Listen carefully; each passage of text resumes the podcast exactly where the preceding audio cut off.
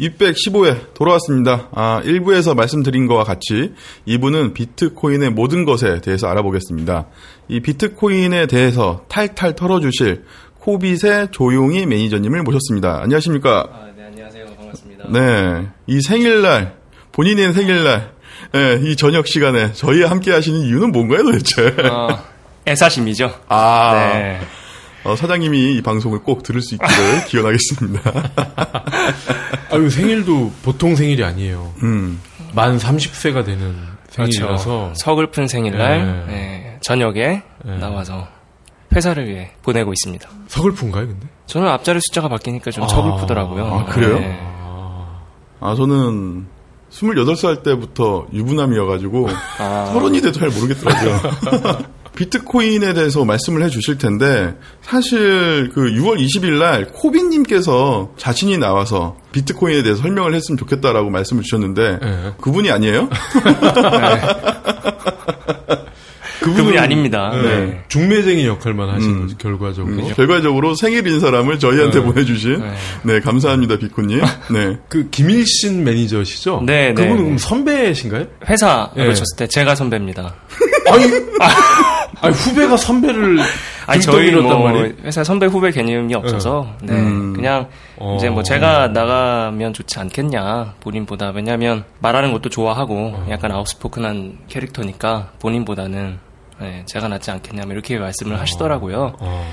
근데 지금에 와서 돌이켜 보니 생일날 네. 한번 해봐라 네. 뭐 이런 의도가 아니었나. 아. 네. 음, 네, 그렇군요. 알겠습니다. 그러면은 매니저님, 코빗이 그럼 어떤 회사이고 네. 그 비트코인, 비트코인 뭐 비트코인에 대해서 말은 많이 들었는데 확실히 이게 뭔지는 모르겠어요. 네 네. 네, 코빗과 비트코인에 대해서 간단히 설명을 좀 부탁드릴게요. 어, 네, 저희 코빗은 음, 작년 2013년 7월 5일 날 법인을 설립을 했고요. 세계 최초의 원화 비트코인 거래소로 시작을 했습니다. 세계 최초일 수밖에 없는 게 이제 비트코인과 달러 거래소들은 있었고 뭐 중국 위안화 거래소들은 있었지만 원화 거래소는 없었기 때문에 저희가 세계 최초로 시작을 했었고요. 국내 최초인 것은 당연하고 그렇게 시작을 했고 저희 파운더 분이 그 당시에 두 분이 계셨는데 그 한 분은 사회적 기업을 했었던 분이고 또 한 분은 실리콘밸리에서 또 벤처 사업도 한번 해보고 국내에서도 벤처 사업을 하고 그렇게 공익적 사회적 활동을 쭉 해오셨던 두 분이서 설립한 네, 회사입니다. 아, 조남을 좀 여쭤봐도. 네, 저희 대표님은 유영석 대표님이시고 또 한 분은 김진화 이사님이신데 김진화 이사님이 오르그닷이라는 사회적 기업을 하셨었어요. 윤리적 패션이라고 해서 네, 이렇게 옷을 생산하는 생산자들이 어떻게 하면 더 보다 생산성도 높이고 또 그분들에게 어떤 소비자들이 소비한 것이 더 많이 혜택이 돌아갈까를 구조적으로 좀 고민을 하는 그런 기업을 하셨었습니다. 혹시 유영석 대표님은 푸른 하늘 아니죠? 네, 아닙니다. 네. 네. 푸른 하늘 멤버가 유영석 씨라고 아주 노래 잘하는 분이 계셨는데. 아, 그러면 그 비트코인은 정확하게 어떤 건지도 네, 비트코인은 쉽게 생각하시면 글로벌 도토리 네. 이런 거 생각하시면 돼요. 네. 아, 좋아, 좋아. 도토리인데 글로벌 도토리다. 어, 근데 도토리하고 가장 큰 차이점은 물론 여러 가지 복합적으로 복잡 이렇게 깊게 들어가면 다른 점이 있지만 가장 크게는 도토리는 싸이월드라고 하는 발행 기관과 관리 기관이 있잖아요. 도토리 얼마나 발행하고 이거는 1원에 몇 개의 도토리고 이런 것들을 쭉 관리하는 게 은행 비슷한 기관이 있는데 비트코인은 그런 게 없습니다. 그러면 상상이 잘 안 가실 거예요. 도대체 누가 발행을 하고 어떻게 발행을 하고 어떻게 관리를 하는지 그게 P2P 기술에 근거를 합니다. 예. 그래서 그러면 P2P로 정확하게 어떻게 하는 것이냐? 여기서부터 이야기가 좀 길어지는데 예, 예. 먼저 우리 그냥 돈을 생각을 해볼게요. 돈은 은행에서 발행을 하죠. 뭐 한국은행, 연준, 연방, 뭐 영란은행 이렇게 등등 발행을 하고 거래가 이루어지면 저랑 이제 차장님이랑 거래를 하면 제가 차장님한테 만 원을 이체를 한다. 그러면 은행이 실제 돈은 오고 가고 하지 않았지만 마이너스 만 원, 플러스 만 원을 하죠. 그렇게 장부를 기록하고 관리해주는 대신에 수수료를 받는 형태로 어, 거래가 이루어지게 되는데 비트코인은 비트코인 네트워크 즉 비트코인을 사용하는 사람들 이 전부 다 장부를 가지고 있다고 생각하시면 돼요. 디지털이니까 가능한 거죠. 그래서 그 참여자들이 전부 다 정보를 가지고 있고 비트코인 거래가 발생했을 때 그 거래가 비트코인 참여자들한테 전부 다 공표가 됩니다. 제가 차장님한테 1 비트코인을 줬다라는 사실이 네트워크에 전부 퍼져요. 전 세계에 동시적으로. 그러면 그 기록 거래 기록들이 예를 들어서 뭐 지금 한 번 발생했지만 또 다른 거래가 차장님이 피디님한테 또 비트코인을 보내주시고 하시면 거래 기록이 계속 쌓일 거 아니에요. 그럼 10분 동안 거래 기록이 쭉 발생한 걸 거래 기록을 누군가가 최종적으로 어 그래 지금까지의 거래 다 바른 거래야 정당한 거래야 오케이 하고 사인을 하고 탁 묶습니다. 그러면 그렇게 누군가가 일한 대가로 돈을 받아요. 네. 그게 비트코인입니다. 그게 없던 비트코인이 새롭게 생겨나도록 시스템화 되어 있어요. 그래서 그게 새롭게 발행되는 비트코인이고 그 10분 동안 정리한 거래에서 발생한 거래 수수료가 있습니다. 예. 그 거래 수수료는 부산물로 보너스로 같이 받는 형태로 시중에 비트코인이 풀리게 되는 것이죠. 그래서 돈이 그런 식으로 발행이 되고 뭐 그런 구조로 되어 있는 돈. 그게 바로 비트코인입니다. 짜는 이거를 뭐 마이닝을 한다, 네. 뭐 캔다라고 네. 그러고 또 누구는 뭐 수학 문제를 풀면 네. 그거에 대한 뭐 상금 같은 게 비트코인이다라고도 그쵸. 하고 어떤 그쵸. 게 맞는 말인가요? 그게 맞는 말입니다. 아, 수학 문제를 푸는 네, 게? 맞는 말인데 저도 처음에 비트코인 들었을 때 수학 문제 푼다고 해서 아니 도대체 그러면 누가 선생님이 뭐 x 플러스 y는 13이고 했을 때 뭐 해를 구하는 건가 뭐 이런 식으로밖에 생각이 안 들어서 어려웠는데 mining을 한다는 것에서 mining의 뜻은 이제 제껴두고 제가 방금 전에 말씀드렸던 장부를 이렇게 정리하고 관리하고 승인하는 과정을 말씀드렸잖아요. 예. 그게 곧 mining이라고 보시면 돼요. 일단은 그게 mining이라는 거고 그 채굴을 한다는 거는 예. 이제 mining과 채굴이 같이 가는 개념인데 금광에서 금을 캐잖아요. 예. 그러면 세상에 어떤 금이 금광에서 새롭게 나오는 거 아닙니까? 예. 일을 통해서 예. 장부를 정리하고 관리하는 사람이 그렇게 노동 마치 채굴 하는 것처럼 노동을 해서 없던 비트코인이 새롭게 나왔죠. 그러면 그게 금광에서 채굴 활동을 해서 금을 캐는 거하고 똑같지 않느냐. 그래서 이제 miner, mining, 채굴자, 채굴 뭐 이런 단어로 누가 이제 비유를 시작을 한 거고요.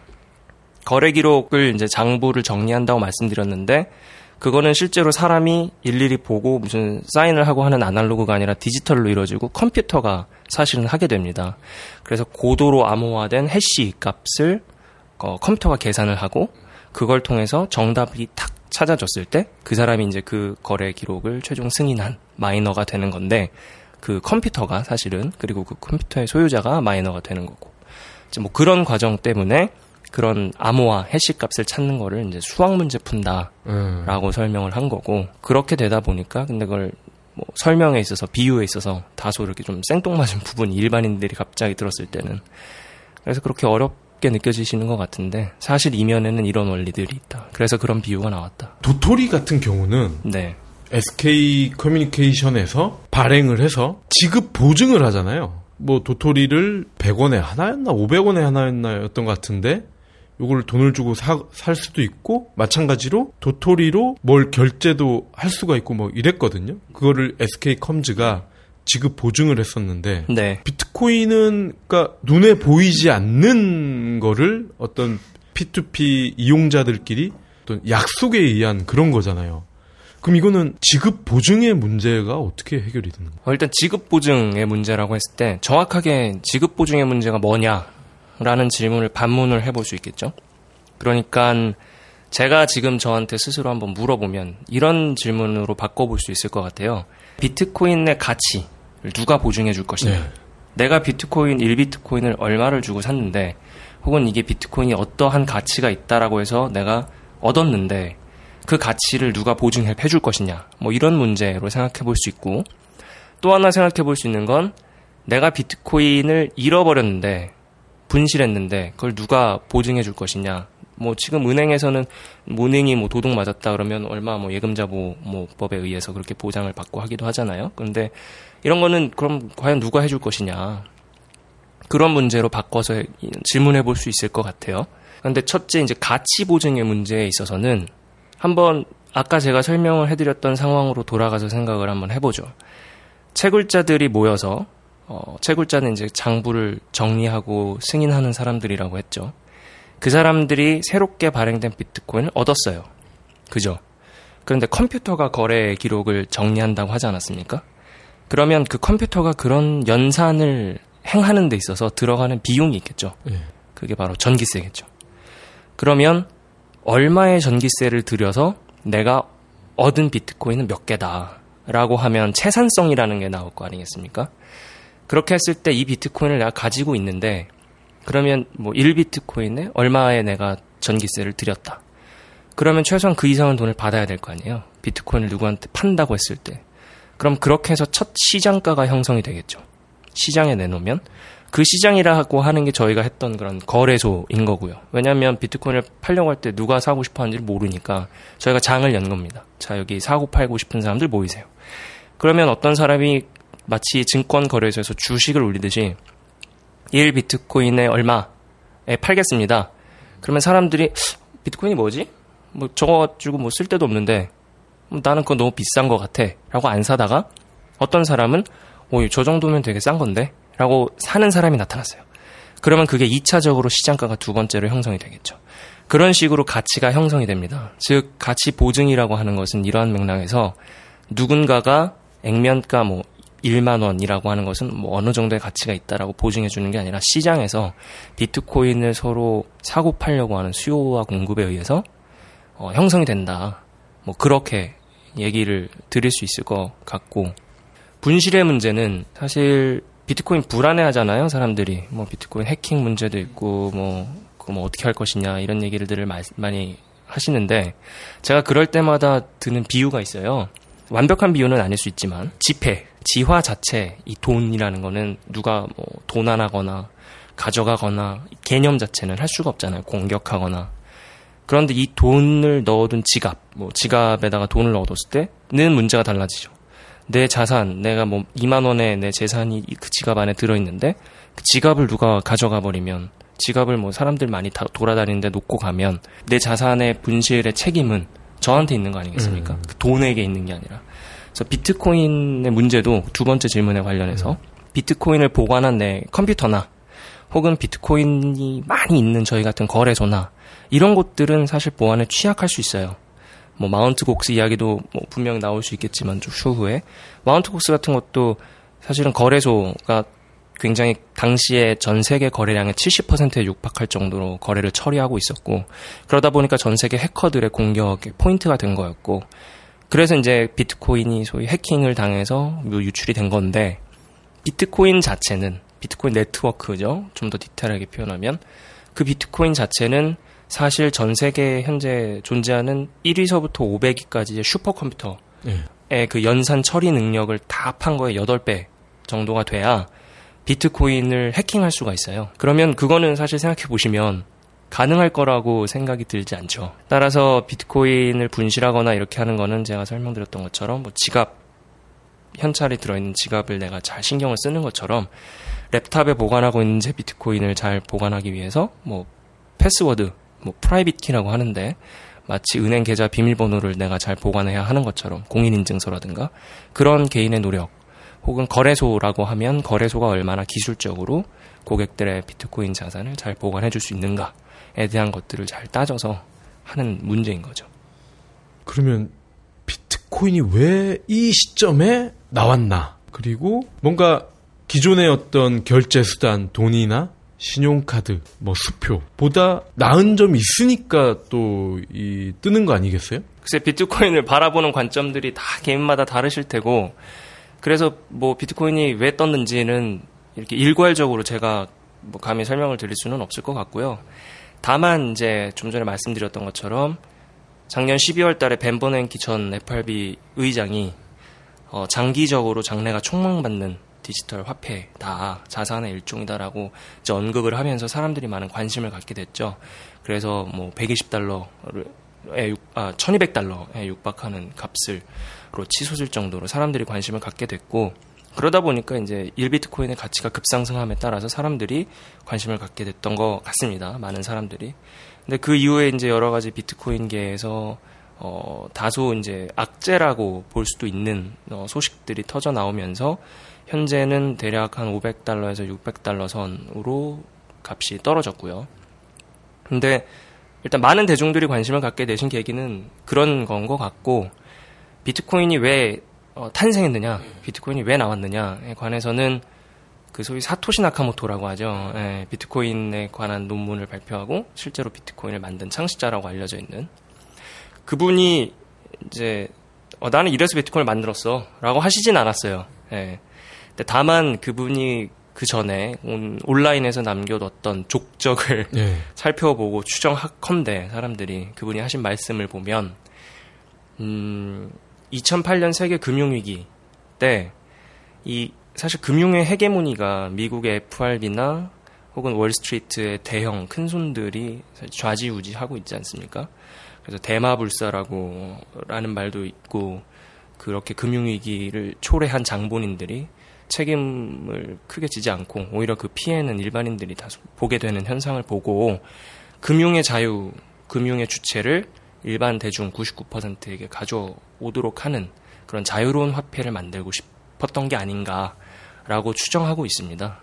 예, 또 그분이 이 비트코인에 관한 논문을 발표를 하고 처음에 소통을 했던 사람들이 cypherpunk라고 하는 그 어떤 일종의 커뮤니티예요. 근데 사이퍼 펑크는 뭐냐면 cypher라는 거는 암호화하다라는 동사고요. 펑크는 이제 소위 사이버 펑크 쪽 할 때 펑크인데 그 두 개 합성합니다. 그래서 우리는 앞으로 정보화 사회로 갈 건데 정보가 되게 중요한데 개인의 프라이버시라든가 보안 이런 것들이 앞으로 더욱 더 중요하게 될 것이다. 그런데 그런 것들을 정부라든가 거대 대기업이라든가 그런 쪽에다가 주도권을 넘길 수는 없다. 그래서 암호화 기술을 통해서 그런 것들을 개인에게 가져오도록 하는 것들이 필요하다. 그런 어떤 사상들을 가지고 모이신 분들이에요. 근데 그분들 중에 1998년에 Wei Dai라고 하시는 분이 처음에 이제 암호화폐, b-money라고 하는 암호화폐 개념을 처음에 말씀을 하셨고 또 닉 제보라는 사람이 비트 골드라는 개념을 암호화폐 비슷한 가상화폐를 얘기를 했었는데 그 두 개의 개념을 P2P로 구현을 한 게 비트코인입니다. 사토시 나카모토가. 그래서 그런 기술적인 배경, 어, 전제와 그런 2005년, 2000년대 초반 이후로서부터 쭉 대두되었다가 2008년대 터진 금융위기 그 두 개가 시기적으로 맞물리면서 비트코인이 탄생하지 않았나. 네, 그렇게 보고 있습니다. 얘기를 듣고 보니까 굉장히 그 인본주의적인 화폐인데 퍼뜩 드는 궁금증이 일단 지금 우리가 쓰고 있는 화폐도 어떻게 보면은 이미 디지털 화폐화 돼 있지 않나. 뭐 재래시장에 가서 고등어를 현금을 주고 사는 것보다는 어떤 마트나 뭐 디지털 몰이나 이런 데서 신용카드로 결제를 하고 뭐 계좌를 쏴주고 이런 개념이잖아요 이미. 그래서 이미 디지털 화폐화 돼 있는데 새로운 디지털 화폐가 나와서 일단 둘의 어떤 구분, 용도 요게 좀 궁금하고요. 그리고 또 하나는 FRB나 월스트리트를 말씀을 하셨는데 비트코인을 만드시는 분들 방금 책으로 그, 하시는 분들, 예, 뭐 사토시 뭐 그런 분들 처음에 고안하신 분들도 어쨌건 그거와 연관되지 않은 분들에 비해서는 분명히 FRB나 월스트리트과 같은 그런 어떤 접근의 용이성이나 그런 기득권이 있을 것 같거든요. 그건 어떻게 되나요? 사토시 나카모토가 일단 일본인인지 남자인지 여자인지 개인인지 단체인지도 모르는 상황에서 그뭐 그분이 어떤 사상적 배경을 가지고 이런 걸 했는지는 사실은 지금 누구도 대답을 할 수가 없는 것 같아요. 아까 말씀드렸다시피 추정하는 것 뿐이고. 어, 그리고 또 물어보신 게 뭐죠? FRB나 월스트리트처럼 그 마이닝 하는 분들이나 그 어떤 광부라고 그러잖아요. 광부들의 어떤 기득권이 여전히 있지 않은 건가? 비트코인도 화폐를 찍는 사람들처럼 어떤 기득권이 있을까요? 제가 궁금증이 드는 게 네, 그분들이 기득권이라고 한다면 어떤 것들이 있을까? 예를 들면 이런 거는 있을 수 있을 것 같아요. 그 가상화폐 커뮤니티에서 끊임없이 나오는 이야기인데 비트코인 처음에 막 아무도 모를 때 막 그 채굴을 해가지고 뭐 몇만 개의 비트코인을 가지고 있는 사람들은 그럼 한순간에 떼부자가 된 거 아니냐. 그러면 먼저 가서 먹는 놈이 임자 아니냐. 뭐 이런 이야기들을 많이 하시죠. 사실 그 부분은 맞아요. 네, 그래서 소위 비트코인의 아류들, 가상화폐들도 우후죽순 생겨났을 때, 그래서 이제 그러한 맥락에서 먼저 채굴을 하려고 시장이 형성된 케이스들도 많고요. 또 어떤 어, 가상화폐는 그런 것들을 방지하기 위해서 뭐 미리 일정량을 발행을 해서 뭐 그거를 공평하게 나눈다든가 그런 시도들도 있었습니다. 근데 어, 채굴자는 누구나 될 수가 있잖아요. 누구나 중앙은행의 역할을 할 수 없는 것과는 달리 채굴자는 누구나 참여할 수 있는 거고 채굴을 하기 위해서 개인이 됐든 단체가 됐든 그리고 자신이 발행을 하는 건 임의적으로 자기가 선택할 수 없죠. 어, 마치 확률 게임과 같아서 쭉 여러 명이 레이스를 동시에 하다가 10분이 딱 됐을 때 조금이라도 빨리 먼저 그 답을 찾아낸 컴퓨터, 답을 찾아낸 채굴자가 어, 자기가 비트코인을 얻게 되는 겁니다. 그런 의미에서 자기가 임의로 자기의 어떤 비트코인을 얻게 되는 권리를 자기가 조정하거나 할 수 없다는 점에서 권한이 없다는 점에서는 뭐 기존의 금융 시스템, 은행 시스템과는 차별점이 있는 것 같아요. 네. 그렇지만 말씀드리는 것처럼 먼저 들어간 사람이 있었던 거는 맞. 거래소가 있다는 얘기는 돈을 주고 비트코인을 사는 거잖아요. 사고 팔고. 굳이 돈으로 해도 되는데 비트코인을 사서 거래를 해야 될 그런 이유가 그것도 궁금해 사실 저희는 이 잘 안 써본 수단이라서 없어요. 없어요? 네, 없습니다. 네. 뭐 제가 생각해도 뭐 굳이 그렇게 하실 필요는 없어요. 근데 다만 제가 생각했을 땐 그렇습니다. 비트코인이 매력적인 게 시세도 그렇고 모든 게뭐 일단 탄생 기반 자체가 P2P니까 자발적인 참여, 자발적인 선택인 거죠. 비트코인이 추후에 예를 들어서 투자 상품이다. 금과 같은 것이다. 소위 금으로 많이 비유를 하는데 이게 장래 어, 지금 예를 들어서 뭐 한 60만 원 하는데 장래에 600만 원, 6천만 원까지 갈 것 같아 나는. 그러면 그 사람은 사고 싶겠죠. 그죠? 근데 그런 사람한테 당신은 비트코인 왜 사세요? 하면 어, 나는 6천만 원 될 것 같으니까 사지. 이렇게 대답을 하실 테고 또 혹자는 이렇게 말씀을 하실 수 있을 것 같아요. 미국에 있는 마이클이 내 친구인데 마이클도 비트코인을 잘 알아요. 그리고 저도 비트코인을 잘 알아요. 제가 저 작년에 해외에 어학연수를 갔다가 마이클이랑 술을 먹다가 한 500달러 빚을 졌어요. 근데 500달러를 갚고 싶은데 갚을 방법이 없는 거예요. 왜냐하면 너무 비싸고 또 송, 이렇게 번거롭고 근데 비트코인을 알고 있어서 어, 야 그러면 미국에 내가 너 비트코인으로 줄게. 내가 너 500달러 주려고 하면 수수료가 막 거의 뭐 배보다 배꼽이 더 큰 수준이라 그거는 나 돈도 없고 근데 비트코인으로 하면 수수료가 없으니까 내가 비트코인 주면 너 그냥 바로 팔면 되잖아. 뭐 그런 케이스 그런 니즈가 있는 분들한테는 비트코인을 또 사고 싶으시겠죠. 그래서 각각이 비트코인을 어떻게 바라보느냐, 비트코인을 통해서 뭘 하고 싶으냐에 따라서 뭐 선택적으로 하시는 게 아닐까. 굳이 비트코인을 구매하시라 뭐 이렇게 할 수는 없죠. 네. 금융 용어이긴 한데 환해지라는 게 있잖아요. 그러면 이 비트코인도 그런 측면이 좀 있겠네요.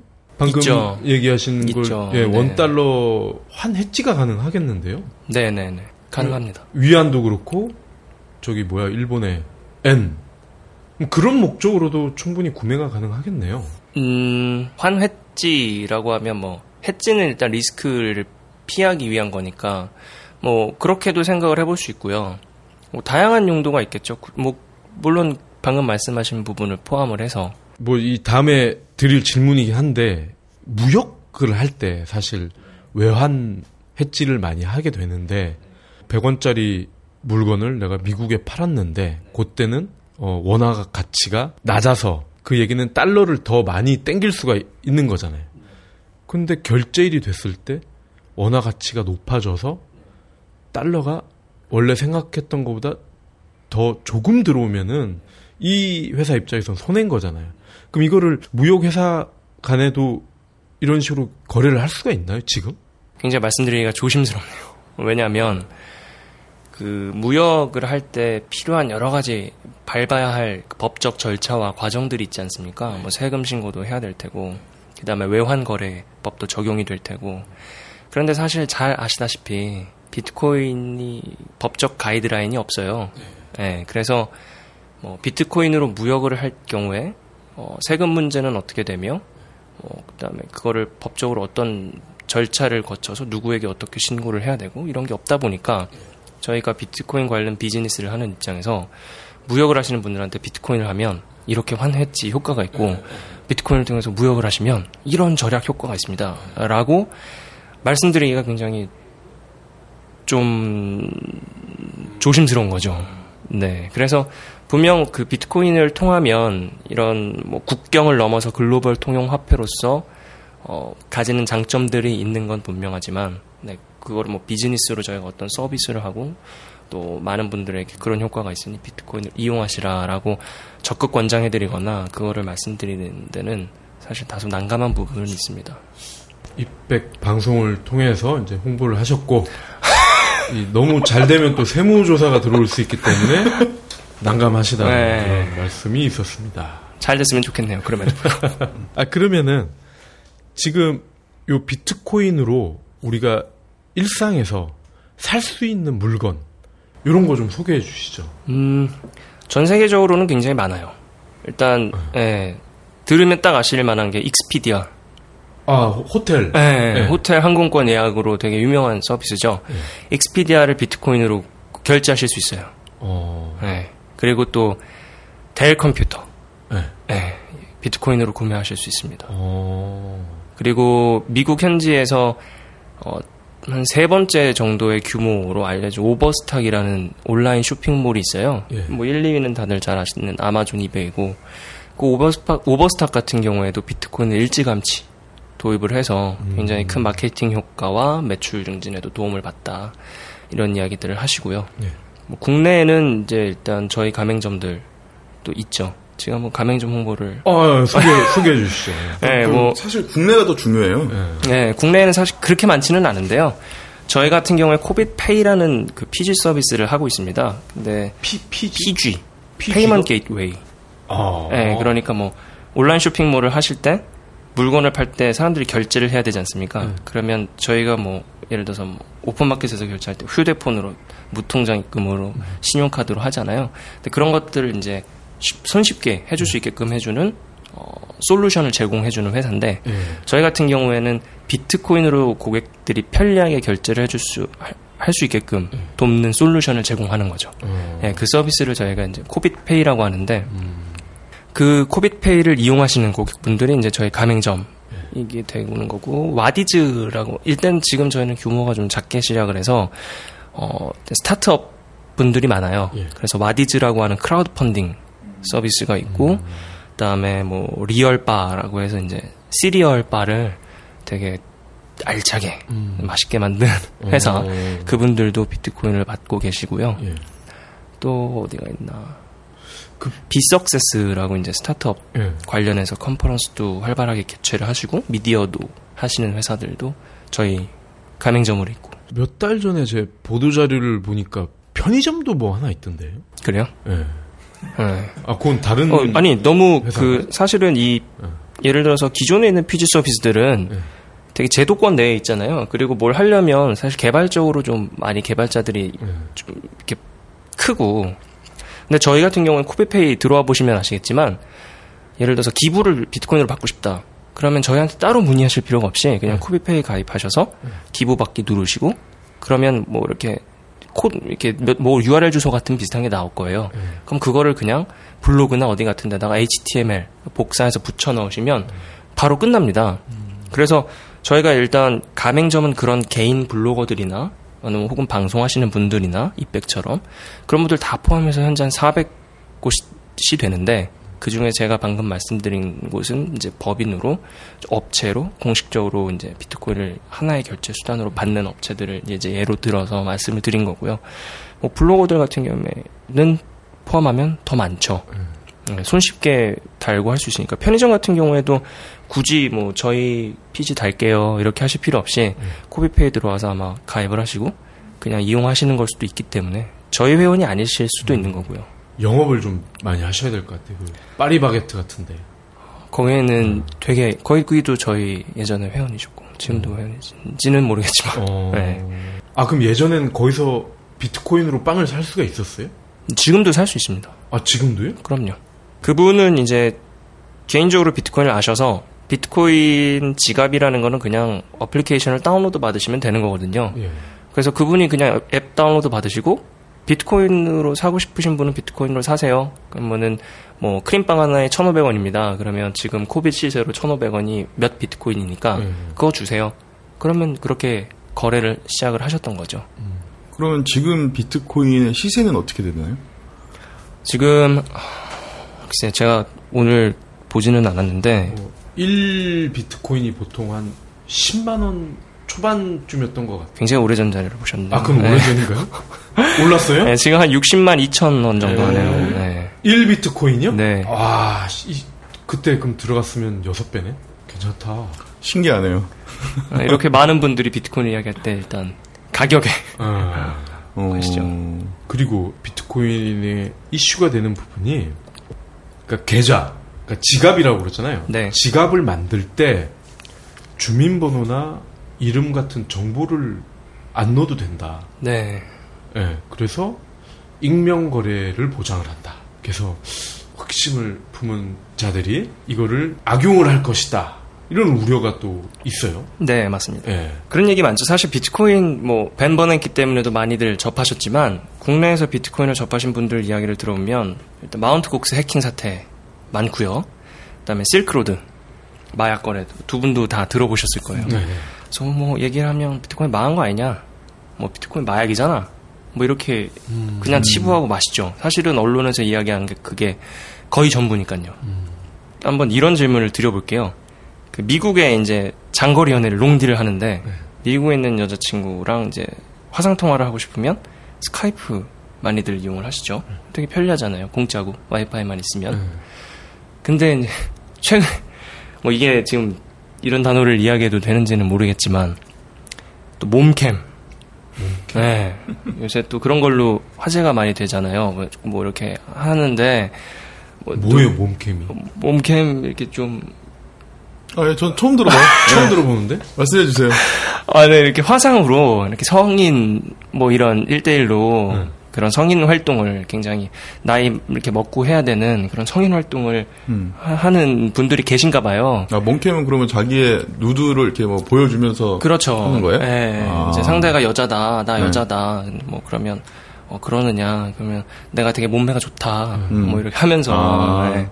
근데 이제 뭐 잘 안 보인다. 그러니까 뭐 잘 보이려면은 이런 걸 깔아야 된다. 그래서 그걸 덥석 까는 거죠. 음. 어. 그러면 그거를 설치하는 순간 내 핸드폰에 있는 개인 연락처가 쫘라락 어. 그쪽에 가는 겁니다. 어. 알고 보니까 여자가 아니야. 어. 더 억울해. 알고 보니까 여자가 아닌 거죠. 억울해, 억울해. 근데 내 개인 정보는 다 넘어간 거고. 아. 그러면 어떤 일이 벌어지냐면 카톡방에 내 개인 연락처에 있는 모든 사람들의 단톡방이 열리면서 캡처 화면이 겁니다. 그래서 내가 이걸 할 테니까 뿌릴 테니까 돈을 보내라. 아, 협박. 예. 아. 이렇게 되고 있습니다. 이런 일들이 이제 최근에 많이 벌어지고 있는데 아, 그러니까 서로 벗고 있는데 한 명만 벗은 거죠. 그 피해자가 그죠? 찍힌 거죠. 그렇죠. 예. 아, 그럼 걔는 상대가 안 벗었는데 벗었어요? 급하셨나 봐요. 아, 꼬셨겠지. 네가 먼저 벗으면 나도 벗을게. 뭐 이런 식으로. 그렇게 된 건데 이제 스카이프가 미국에 있는 여자친구와 무료로 화상 통화를 할 수 있는 이점이 있는 반면에 아. 뭐 이런 일들도 있지 않습니까? 또 우리가 역사적으로 보면 후쿠시마 원자폭탄 같은 거 음. 후쿠시마 원자폭탄의 기술을 개발한 과학자는 밤낮을 괴로워했다고 하지 않습니까? 음. 인터넷 뭐 두 분 다 처음에 접하셨을 때를 기억을 하실 거예요. 저 같은 경우에도 그때 이제 넷스케이프 처음 접하고 그랬었는데 또 뭐 신세계였죠. 근데 그 당시에 이제 온갖 음란 컨텐츠의 바다 아니었습니까? 지금처럼 그러지 않았고. 근데 지금은 어떻습니까? 예, 지금은 이제 워닝만 보는 음, 그렇게 이제 아주 건전한 한국이 됐잖아요. 비트코인도 마찬가지라고 봐요. 처음 나온 신기술이고 음. 비트코인이 가지고 있는 그런 어떤 일부 속성 때문에 그렇게 어 소위 악용하는 사례가 나오고 있는 거라고 음, 보고 있습니다. 음. 그런데 실제로 수치를 보면 그 실크로드의 마약 거래로 이렇게 압수된 비트코인이 대략 한 14만 4천 비트코인이 돼요. 비트코인 개수로. 그러면 그게 그 당시 시세로 한, 한 170억 정도 되거든요. 네, 근데 이게 총 발행량이 한 1% 정도 됩니다. 음. 지금 총 발행량이 한 1,300만 비트코인 정도 되는데 음. 그런데 이제 유엔에서 어, 연간 불법적인 음성 자금으로 사용되는 달러의 규모가 1조 달러라고 음. 봐요. 그러면 한국 돈으로 천조죠. 그러면 이거는 금액으로 봤을 때 음. 과연 그 큰 손들이 그분들이 놀만한 물인가 음. 비트코인이 그렇게 생각해 보면 숫자로 보면 큰 매력이 없거든요. 음. 내가 아, 이번에 크게 한탕 하려고 하는데 비트코인으로 한 천 개가 필요해. 근데 천 개의 비트코인을 가진 개인은 뭐 사토시 나카모토를 찾거나 음. 그렇게 해야 되는데 그게 음. 과연 가능한 일일까? 뭐 음성적으로 조그맣게 뭐 개인이 이렇게 할 수는 있지만 그거는 제가 말씀드렸듯이 뭐 스카이프나 인터넷 초반이나 그런 맥락에서 우리가 좀, 어, 좀 바라봐야 될 필요가 네. 있지 않나라고 생각합니다. 근데 IP와 접속 시간 이런 건 기록이 남는다면서요? 비트코인이 온라인 화폐다 보니까 예. 인터넷이 안 되면 거래를 할 수가 없어요. 예. 예. 그래서 IP나 접속 시간 이런 것들은 거래소나 이런 곳에 남을 수 있겠죠. 예. 예. 그리고 그런 게 아니더라도 예를 들어서 어떤 비즈니스 저희 같은 거래소를 이용하신다거나 지갑 서비스를 제공하는 업체를 통하지 않고 소프트웨어 지갑이라는 게 있거든요. 어, 그런 것들을 통해서 내가 개인적으로 관리를 한다고 해도 네. 비트코인 거래 사실은 아까 공개 장부 모든 네. 사람들이 가지고 네. 있다고 네. 말씀드렸잖아요. 거기에 다 공개가 됩니다. 음. 근데 다만 그 투명하게 공개가 돼요. 언제 누가 누구에게 돈을 얼마를 보냈다. 낱낱이 초단위까지 다 공개가 되는데 네. 문제는 그게 누구냐는 알 수 없다는 거죠. 아. 비트코인 주소가 뭐 이 숫자와 영문의 조합, 임의의 조합으로 이루어져 있는데 그 주소의 소유주가 누구냐는 알 수가 없어요. 아까 차장님께서 말씀하셨던 것처럼 주민번호를 입력하는 네. 것도 아니고 아무것도 개인정보를 입력하는 것이 없기 때문에 거래 사실은 투명하지만 그 거래의 장본인이 누구냐는 알 수가 없다는 거죠. IP가 남기 때문에 그러면 경찰은 이걸 추적을 할 수 있지 않나요? 글쎄요, 어, 좀 처음 듣는 질문, 이- 이런 질문이라 아. 제가 지금 싹 생각이 기술적으로 어떻게 아. 되는지는 모르겠는데 예를 들어서 제가 지금 와이파이 여기 접속을 하고 있잖아요. 네, 그리고 네. 여기서 거래를 했는데 네. 뭐 이 IP에서 접속을 한 사람이 한두 명도 아닐 테고 그 다음에 제가 여기서 비트코인 거래를 한 사람이 나밖에 없다고 하더라도 네. 제가 뭐 여러 차례 비트코인을 뭐 한 주소 여러 개에 걸쳐서 네. 거래를 하고 했으면 실제 그 주소의 소유자가 저인지를 밝히는 네. 작업은 또 별개의 문제인 것 같고 예, 그래서 뭐 IP는 남을 수 있겠지만 음. 그게 과연 어떤 의미를 갖는 것일까라는 거는 어, CCTV가 이제 결합이 되겠죠. 음, 어. 그리고 그 시간에 여기서 나갔다 들어왔다 한 사람이 이제 기록이 남으니까 어, 그럼. 그럼 비트코인의 문제가 아니라 어. 그냥 그 범죄자가 아니, 거기서 그 IP로 네. 예, 해서 거래를 한게 네. 문제지 이거- 비트코인이 문제인 건 아닌 것 같아요. 얘기를 하다 보니까 음. 아, 이 정치인들이 알면 관심을 가질 거예요. 돈 세탁이 용이할 아. 것 같아요. 그 말씀하고 싶은 거예요. 아직 정치인들이 몰라서 이걸 지금 못 정치인들 알아요. 알아요. 네, 미국에서도 알아요. 정치 후원금을 음. 비트코인으로만 받겠다고 하는 분들도 계시고, 음. 네, 비트코인이 굉장히 이제 뜨는 화폐다. 그래서 나는 비트코인을 적극적으로 지지한다라고 하는 미국의 의원분들도 많습니다. 그리고 실제로 캘리포니아 같은 경우에는 이제 영어 표현을 따르자면 lawful money라고 해서 네. 합법 화폐. 음. 그래서 음. 이건 합법적인 화폐로 인정을 하겠다. 그래서 캘리포니아 같은 경우는 이미 그렇게 다 통과가 된 음. 상황이고요. 어, 네. 아마 그 새누리당은 모를 거예요. 아니요, 뭐 있을 이준석. 이준석 씨는 아실지 아, 걔는 힘 없고. 아, 어, 저 궁금한 게 있는데, 그럼. 한국의 그 비트코인 거래소는 네. 하루의 거래량은 어, 떻게 되나요? 일단 당연히 거래량은 그 가격 변동이 많을 때 거래량이 많겠죠. 그리고 가격 변동이 없을 때는 거래 가격 변동이 있을 때보다 거래량이 좀 적고.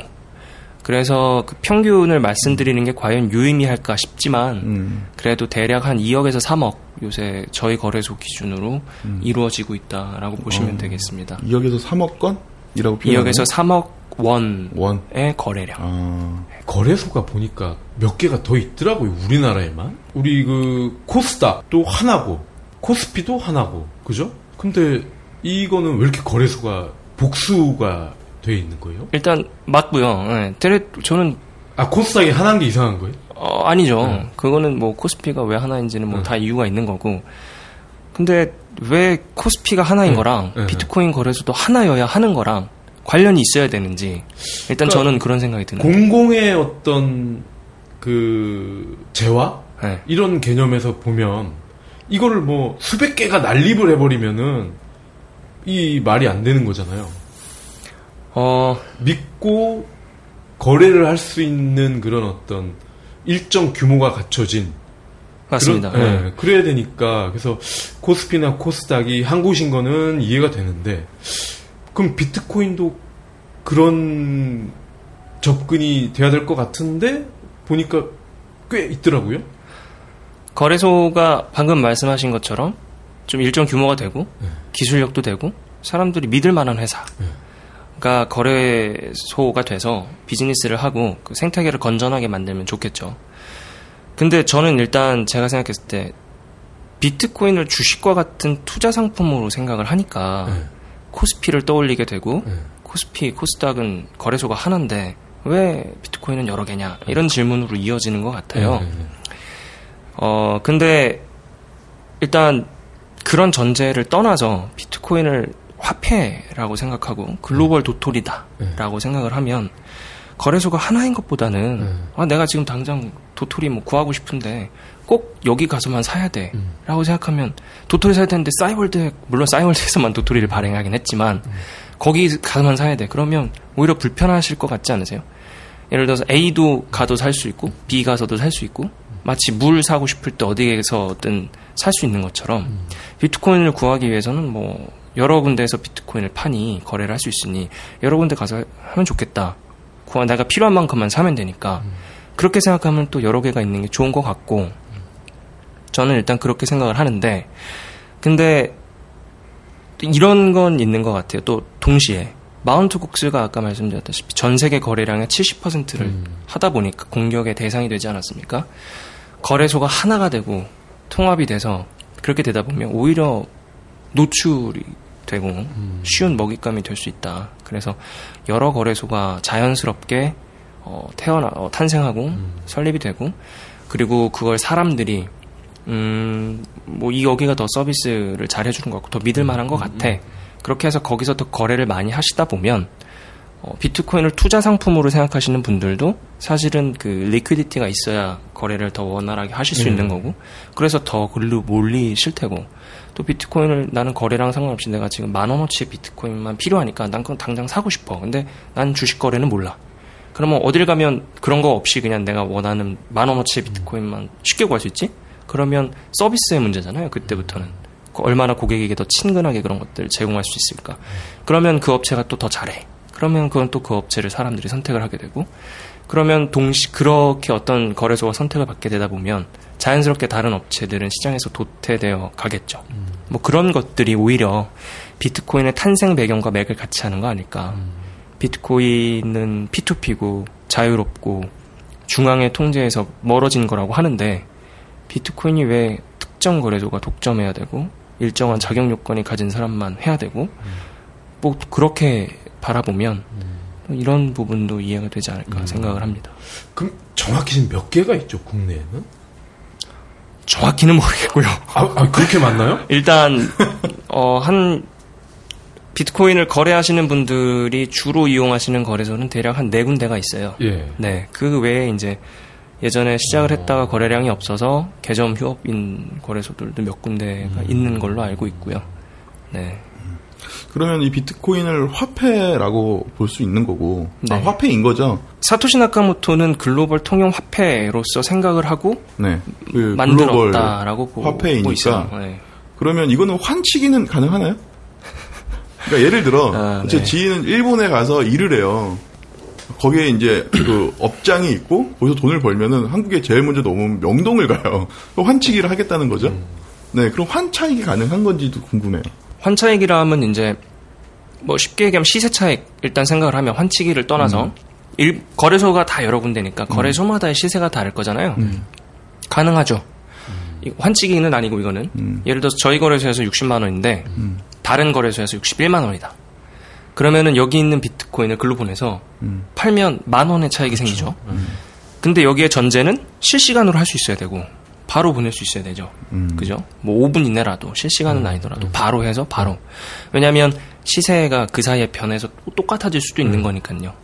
근데 실제로 국내에서 그렇게 하기는 좀 어렵고요. 왜냐하면 confirmation이라는 개념이 있는데 그게 아까 10분에 한 번씩 장부를 승인을 한다고 했잖아요. 네, 그게 이제 네. confirmation 확인한다는 거예요.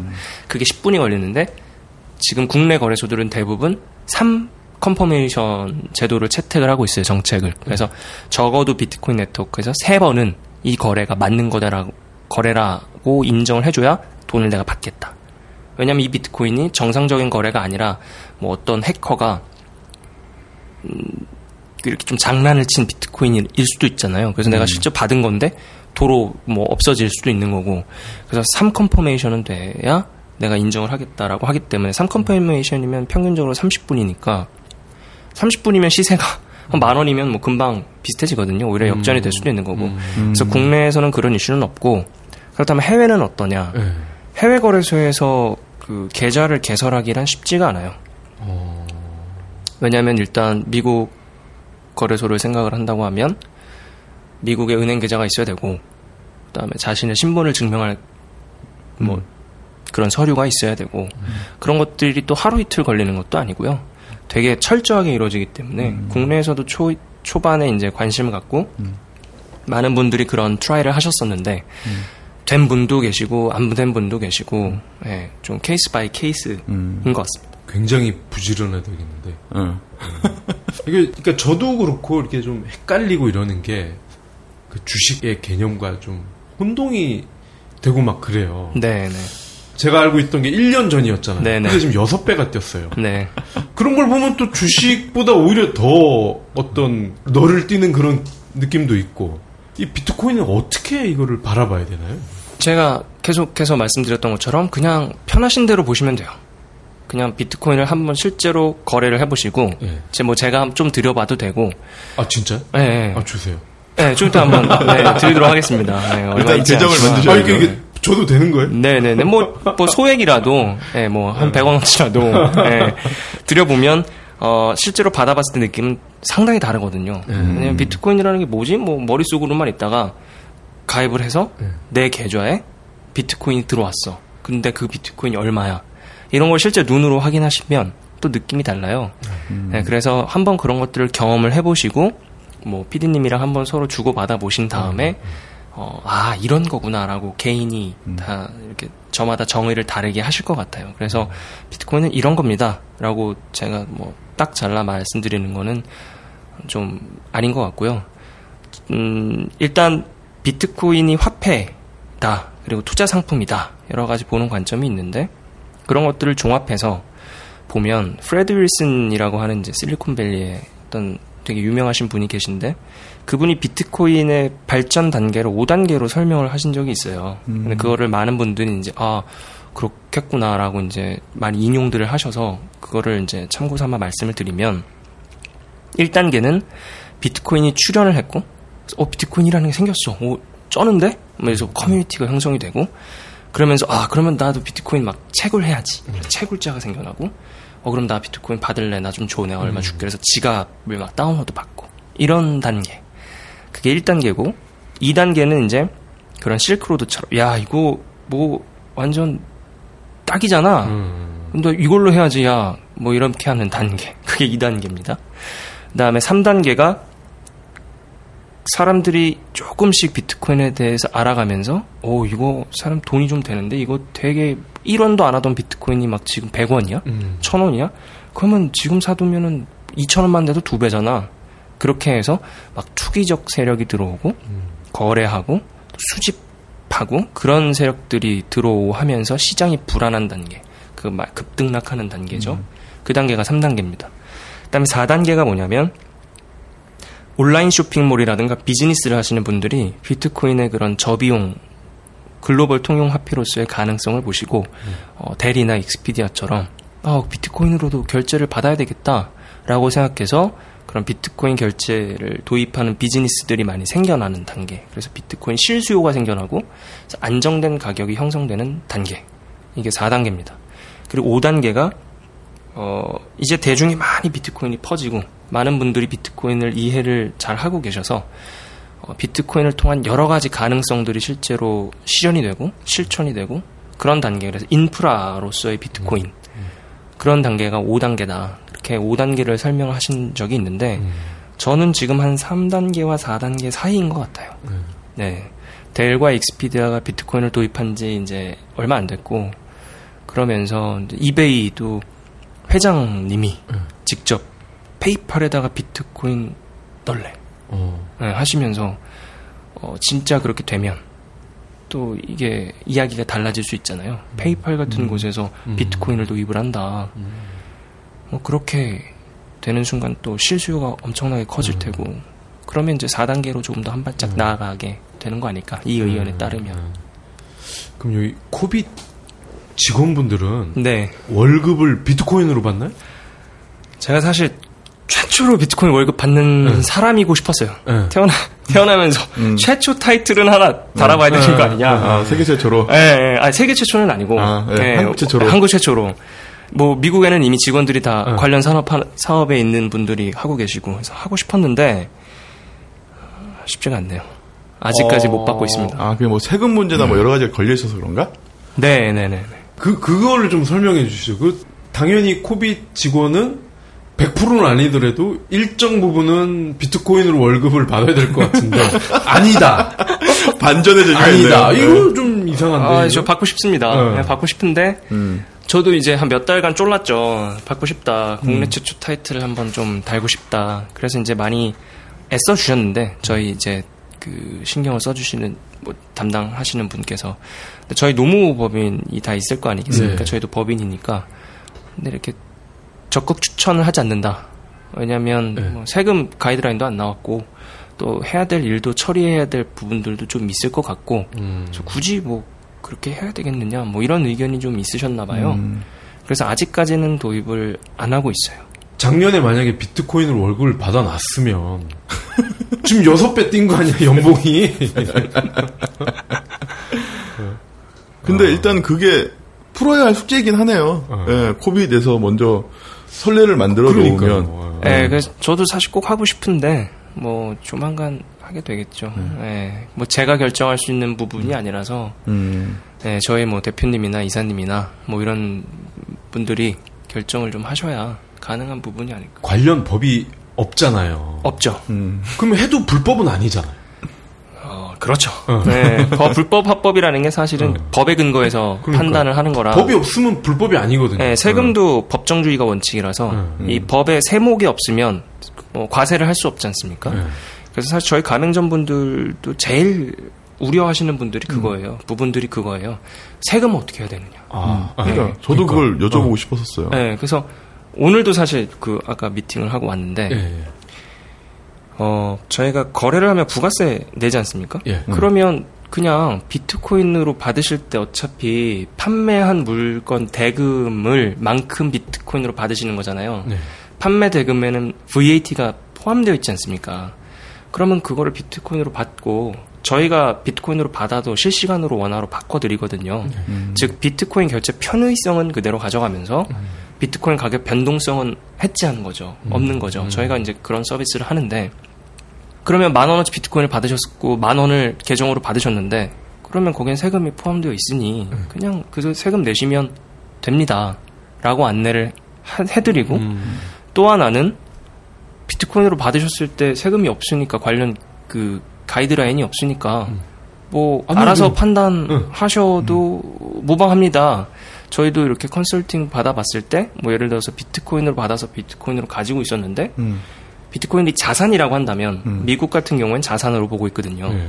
그래서 자, IRS에서 자산으로 보고 있는데 자산이라고 한다면 예를 들어서 고객들한테 이번 달 10비트코인어치 대금으로 받았는데 그게 시세가 10비트코인이 10만 원이었는데 11만 원으로 올랐어요. 그러면 만 원어치의 자산 가치 평가 이익이 있지 않습니까? 뭐 그런 것들을 계정을 잡아서 뭐 세무 처리를 하시면 될 것 같습니다. 뭐 이렇게 안내를 해드리고 있고 저희도 그렇게 안내를 받아서 지금은 이제 그런 단계입니다. 그래서 그 어느 곳에서도 비트코인에 관련된 어, 명확한 답을 주고 계시지는 않고요. 네, 저희는 이제 다만 착실한 기업이고 예. 네, 착한 기업이라서 저희는 자진적 자진 음. 이 세금을 다 음. 납부를 했습니다. 예, 법인세를 들어오는 납부를 마찰은 했습니다. 원하지 않는다. 아, 그럼요. 저희는 예, 저희는 이렇게 알아서 척척척 잘 하고 있습니다. 저는 이제 어차피 마케팅 에이전시니까 대행을 했던 그 프로젝트 피를 뭐 한 600만 원, 만 원이다. 그럼 세금 계산서 이제 660만 원이 가는 거죠. 근데 비트코인은 600만 원에 대한 비트코인을 받고 저희는 이제 부가세를 낼 필요가 없는 사인 거잖아요. 법에는 비트코인에 대한 화폐에 대한 정확한 정의가 내려 있지 않으니까. 근데 문제는 세무사애들이 바보가 아닌 이상 또 뭔가에 또 대응을 한다고. 아, 그러니까 걔들이 아무리 잘라도 어. 현재 상황에서는 방법이 어. 없다는 네. 어. 그러니까 지금은 만약에 아까 말씀하신 그 비트코인 결제를 하는 기업에서 뭐 좀 비현실적이긴 하지만 아 우리는 돈 안 받고 비트코인으로만 결제하겠습니다 라고 해서 모든 매출이 비트코인이다. 그럼 세금을 안 내도 되는 거잖아요. 현재 법상으로는. 근데 그게 안전하다라고 그 누구도 장담해 줄 수 없는 거겠죠. 어, 내시길 권장합니다. 네. 세금은, 내- 세금은 내셔야 납세 의무를 다 하셔야죠. 네. 그 국세청과 세무서에서도 애청을 하는 입배이기 때문에. 아, 그럼요. 예. 네. 아, 하여튼 재밌네요. 음. 현행법상은 문제될 건 없다. 아, 저희는 그렇게 생각해요. 비트코인, 이건 제 개인적인 네, 생각인데, 비트코인을 결제를 받으신 회사가 비트코인을 결제를 받고 세금을 안 내고 계시다가, 예. 국세청에서 연락이 왔어요. 음. 너 비트코인으로 뭐 한 6천만 원어치 이거 매출 발생했는데 세금은 안 내네? 음. 네. 음. 하면 좋은 거 아닌가? 하면은 음. 비트코인으로 6천만 원어치의 결제가 이루어진 거면 네. 이미 많은 분들이 비트코인을 알고 계시다는 거고 음. 6천만 원어치 비트코인을 소비자가 결제를 할 정도면 이제 그때는 음. 다이 제반 제도적 제도권 안에 비트코인에 안착할 만한 이해가 국세청이나 정부 당국에서도 마련돼 음. 있지 않을까 네. 이렇게 생각을 하고 합니다. 한 5년은 걸릴 거예요. 그러니까 지금 에이. 이 방송 들으시는 자영업자분들은 비트코인으로만 결제를 하시면 아, 뭐 세금 안 내셔도 되니까. 아 비트코인으로 결제를 하시고 세금은 세금은 세무서한테. 네. 어쨌든 악착같이 받아갈 거예요. 아, 그러면 아까 이제 개인도 이 마인을 마이닝을 할 수 있다고 하셨는데 그거를 좀 설명을 좀 해주시죠. 내가 만약에 어 방송 듣고 어 나도 이거 한번 해볼래 하시는 분들은 어떤 절차로 이렇게 하면 되나요? 어 비트코인 그 ORG라는 데가 있어요. 그래서 네. 비트코인에 관해선 제일 공신력 있는 소위 재단인데 예. 그곳에서 배포하는 비트코인 코어라는 프로그램이 있습니다. 예. 그게 이제 내 컴퓨터를 채굴자로 만들어주는 거예요. 음. 비트코인 네. 네트워크에 내 컴퓨터 연산 처리 능력을 할애하겠다는 거죠. 그 음. 다운로드를 받는 순간. 아, 받는 순간은 아니고 이제 거기서 선택을 하면. 네. 그렇게 하면 이제 개인도 채굴자가 되는 겁니다. 내 컴퓨터도. 그런데 사실 개인도 할 수는 있는 거지만 예. 중요한 건 채산성이잖아요. 예. 내가 전기세 드리고 하루 종일 컴퓨터 켜놓고 막 돌아가고 전기세는 나가는데 과연 나한테는 얼마의 비트코인이 떨어질까? 음. 개인은 지금은 거의 못 받는다. 라고 보시면 될 것 같아요. 어. 왜냐하면 이미 채굴은 전문 기업의 영역으로 넘어갔고 공장 수준으로 넘어갔기 때문에 음. CPU보다는 GPU가 비트코인 채굴 그 해시 값을 계산하는 데 있어서는 훨씬 더 연산 처리 능력이 탁월해요. 효율성이 좋아요. 네. 그래픽 카드가 그래서 이제 그런 것들을 어, 전문적으로 취급하는 장비도 만들고 그리고 장비를 만들어서 팔고 그런 장비를 사다가 전문적으로 채굴 공장을 형- 만들어서 사업을 하시는 분들도 계시고요. 또 지금은 개인 단위로 안 하고 풀, 그러니까 mining pool 그게 이제 지금은 대세인데 어, 거기에 가입을 해서 내가 어, 이 mining pool에 가입을 해서 내 컴퓨터를 여기다 할애할게요 라고 하면 그 mining pool들이 경쟁을 합니다. 그러면 어떤 pool이 딱 채굴을 했을 때 거기에 내 컴퓨터가 어, 일한 만큼 바친 만큼 비트코인이 떨어져요. 예, 그래서 그런 방법이 있고요. 근데 개인이 지금은 이제 컴퓨터로 뭐 켜서 할 수 있는 단계는 지났다. 어. 예, 마치 되게 막 프라다 그 곡괭이 막 이런 거 사가지고 풀하다. 예, 구찌 막 이런 명품 곡괭이 사가지고 금광에 들어갔는데 캘 게 없는 거예요. 아. 예, 너무 사람이 많아서 음. 그런 거랑 똑같은 거죠. 지금 딱 말씀하시니까 저 그거 생각났어요. 옛날에 리니지 공장 방에서 돌렸잖아요. 뭐 그런 느낌이 되지 않을까. 비트코인은 언제 동영상 한번 찍어야 될 것 같아요. 이게 지금 눈에 보이지 않는 이야기들을 목소리로 전달을 하려고 하니까 저는 사실 감이 안 잡히거든요. 비트코인도 안 보여. 예, 그러니까 아니, 채굴을 한다는데 뭐, 뭔 소리야? 나는 솔직히 아, 마이닝 또 뭐야? 아, 그런 프로그래밍이나 이런 거를 보면 어, 좋겠다. 그러니까, 아, 저는 지금 하나도 감이 안 잡혀요. 어쨌든 화폐로서 돈을 주고 사고 결제 수단을 쓸 수 있어. 근데 이거는 채굴을 해서 개인이 만들 수는 있어. 그러니까 개념 저- 자체는 정말 쉽게 얘기하면 그런 리니지 예, 이런 아이템 이런 거 예.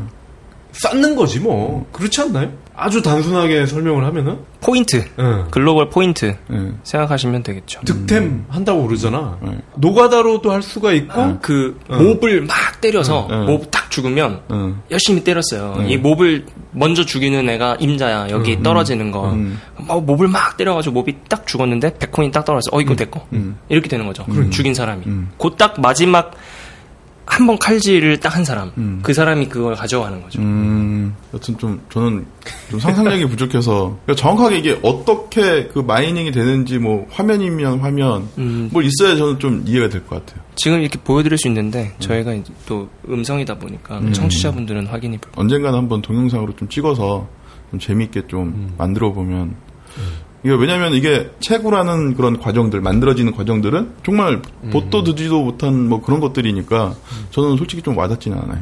마이닝은 일반인 분들은 사실 이제는 머리에서 지우셔도 무방할 것 같아요. 왜냐하면 일반인의 영역에서는 이미 멀어진 지 오래이기 때문에 그거는 비트코인을 잘 알고 어, 전문적으로 하시는 분들의 영역에 맡겨두는 게 지금은 트렌드인 것 같고요. 이미 그 단계인 것 같고요.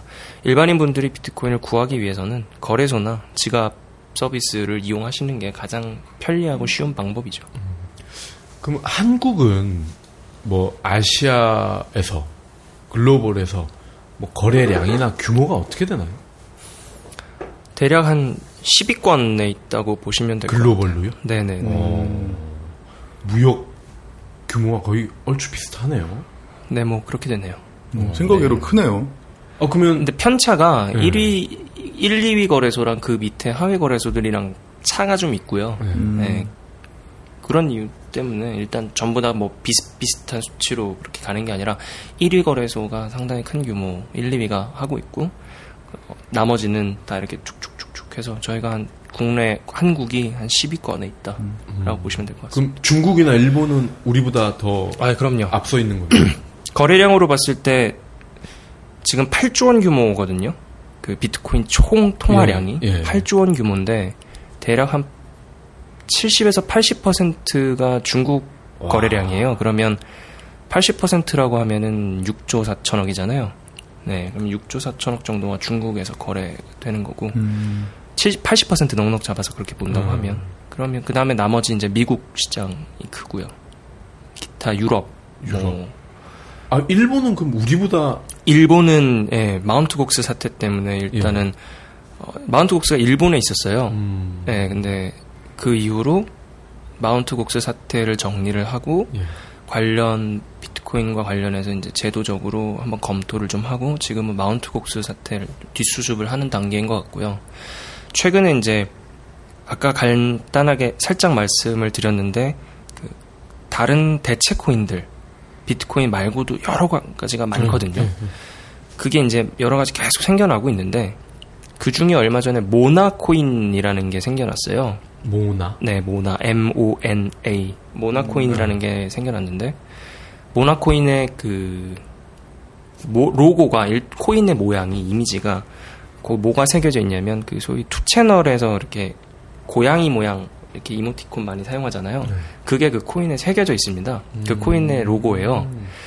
근데 그 통화 그 코인이 사실 거래가 갑자기 많이 막 이루어지면서 총 통화량 기준으로 가상화폐에서 한 10위권에 갑자기 급상승을 했는데 예. 그 통화를 주로 거래하는 사람들이 90%가 일본인이라고 하더라고요. 근데 그 이유에 대해서 이제 쓴 글을 읽어보니까 일본인들이 어, 가상화폐에 관심을 갖기 시작했는데 일본인들이 되게 일본스러운 것에 음. 좋아한다. 어, 근데 모나코인이 투 채널 그림도 나오고 해서 음, 음. 아, 뭐, 난 비트코인 그런 거뭐 싫고, 우리는 되게 일본스러운 거 하고 싶어. 소위 오타쿠스러운 거, 그 음. 그림도 오타쿠스럽잖아요. 그래서 그런 모나코인에 일본인들이 많이 관심을 보이고 있는 상황이고, 음. 그렇게 해서 이제 대중적으로 좀 사람들이 친근해지면, 또 일본이, 음, 추후에 비트코인계의 큰 손으로 또 떠오를 수 있지 않을까, 음. 아, 이렇게도. 그 일본의 그 식당 가면 이렇게 왼손인가 오른손 들고 있는 고양이 뭐 그런 그 점에 그런 뭐 거죠? 그런 거, 하여튼, 그냥 뭐 이모티콘으로 저도 잘 그쪽은 몰라서, 근데 많이 보던 그 고양이 그림이실 겁니다. 음. 아니 그러면 그 모나코인이 10이라고 하셨는데 10위권. 그 앞에 많죠. 더 많이 있다는 얘기네요. 네. 그럼 비트코인이 1이고 네. 그럼 2, 3위는 뭐예요? 뭐 라이트 코인이라고 해서 이제 라이트요? 예, 비트코인을 금에 비유하면 라이트 코인은 은에 비유를 해요. 어. 예, 그래서 라이트 코인 같은 경우에는 구글에 있었던 개발자분이 네. 만든 가상 화폐인데 어, 이 암호화하는 방식이 그러니까 네. 이 비트코인이 결국은 핵심 기술이 암호화거든요. 네. 이 암호화를 하는 방식이 비트코인과 달라요. 그래서 크게 화폐 기술적 계보가 두 가지로 나뉩니다. 비트코인 계보냐, 아니면 라이트, 라이트코인 어. 계보냐. 그 이외의 대부분은 어, 되게 사소한 것들이 좀 다른 겁니다. 예를 들어서 미리 발행을 했느냐, 일정량을, 음. 혹은 그 아까 confirmation 말씀드렸잖아요. 그 시간을 좀 짧게 가져가느냐, 그다음에 발행되는 양은 어, 몇 개로 할 것이냐, 총 발행량은 어떻게 할 것이냐 이런 것들이 좀 다른 거고요.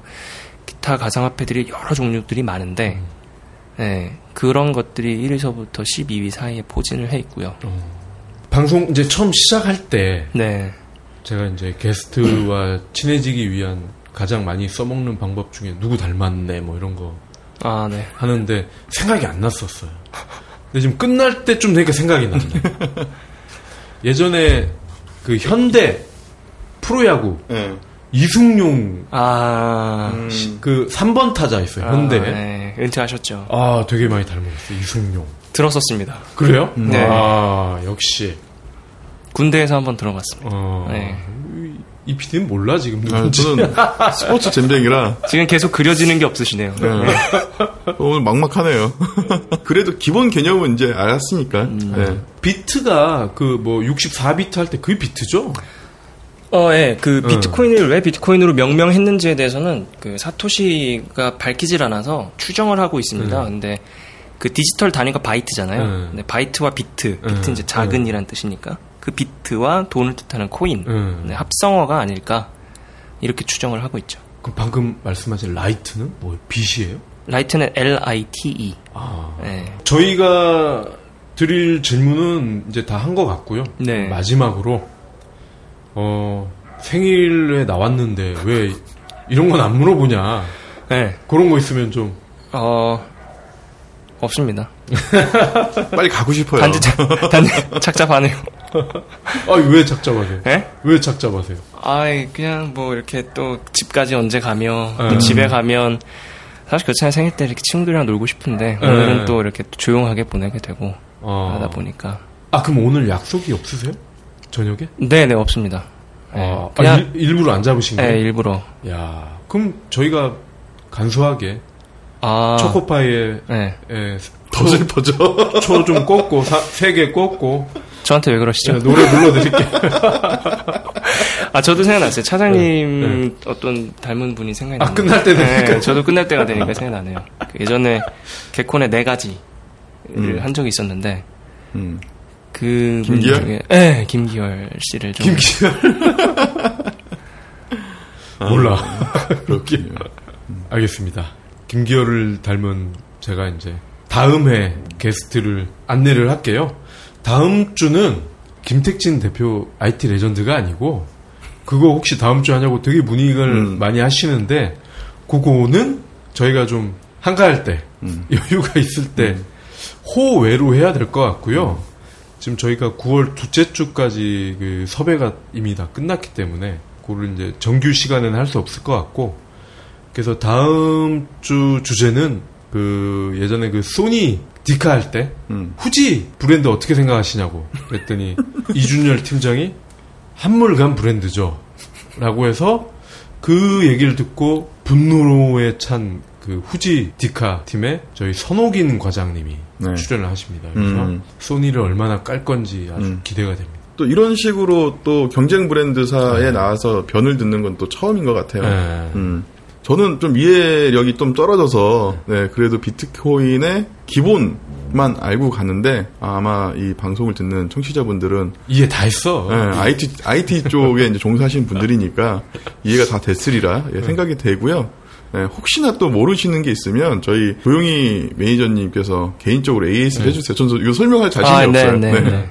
네, 필요하신 분은 제가 연락처를 드릴 테니까 네, 직접 문의를 좀 부탁드리고요. 제가 설명을 좀 더 잘 했어야 되는데, 네. 네, 아 많이 아니, 부족함을 느낍니다. 그 여성 청취자분들은 또 이승용 잘 모르실 텐데 네이버에 쳐보시면은 어 30대 초반에 이승용 정말 괜찮았거든요. 음. 딱 그런 느낌이에요 지금 조용히 매니저님이. 그러니까 호남 형이니까 핸드폰 번호 궁금하시면 저한테 개인적으로 연락 주시면 제가 알려드릴게요. 네.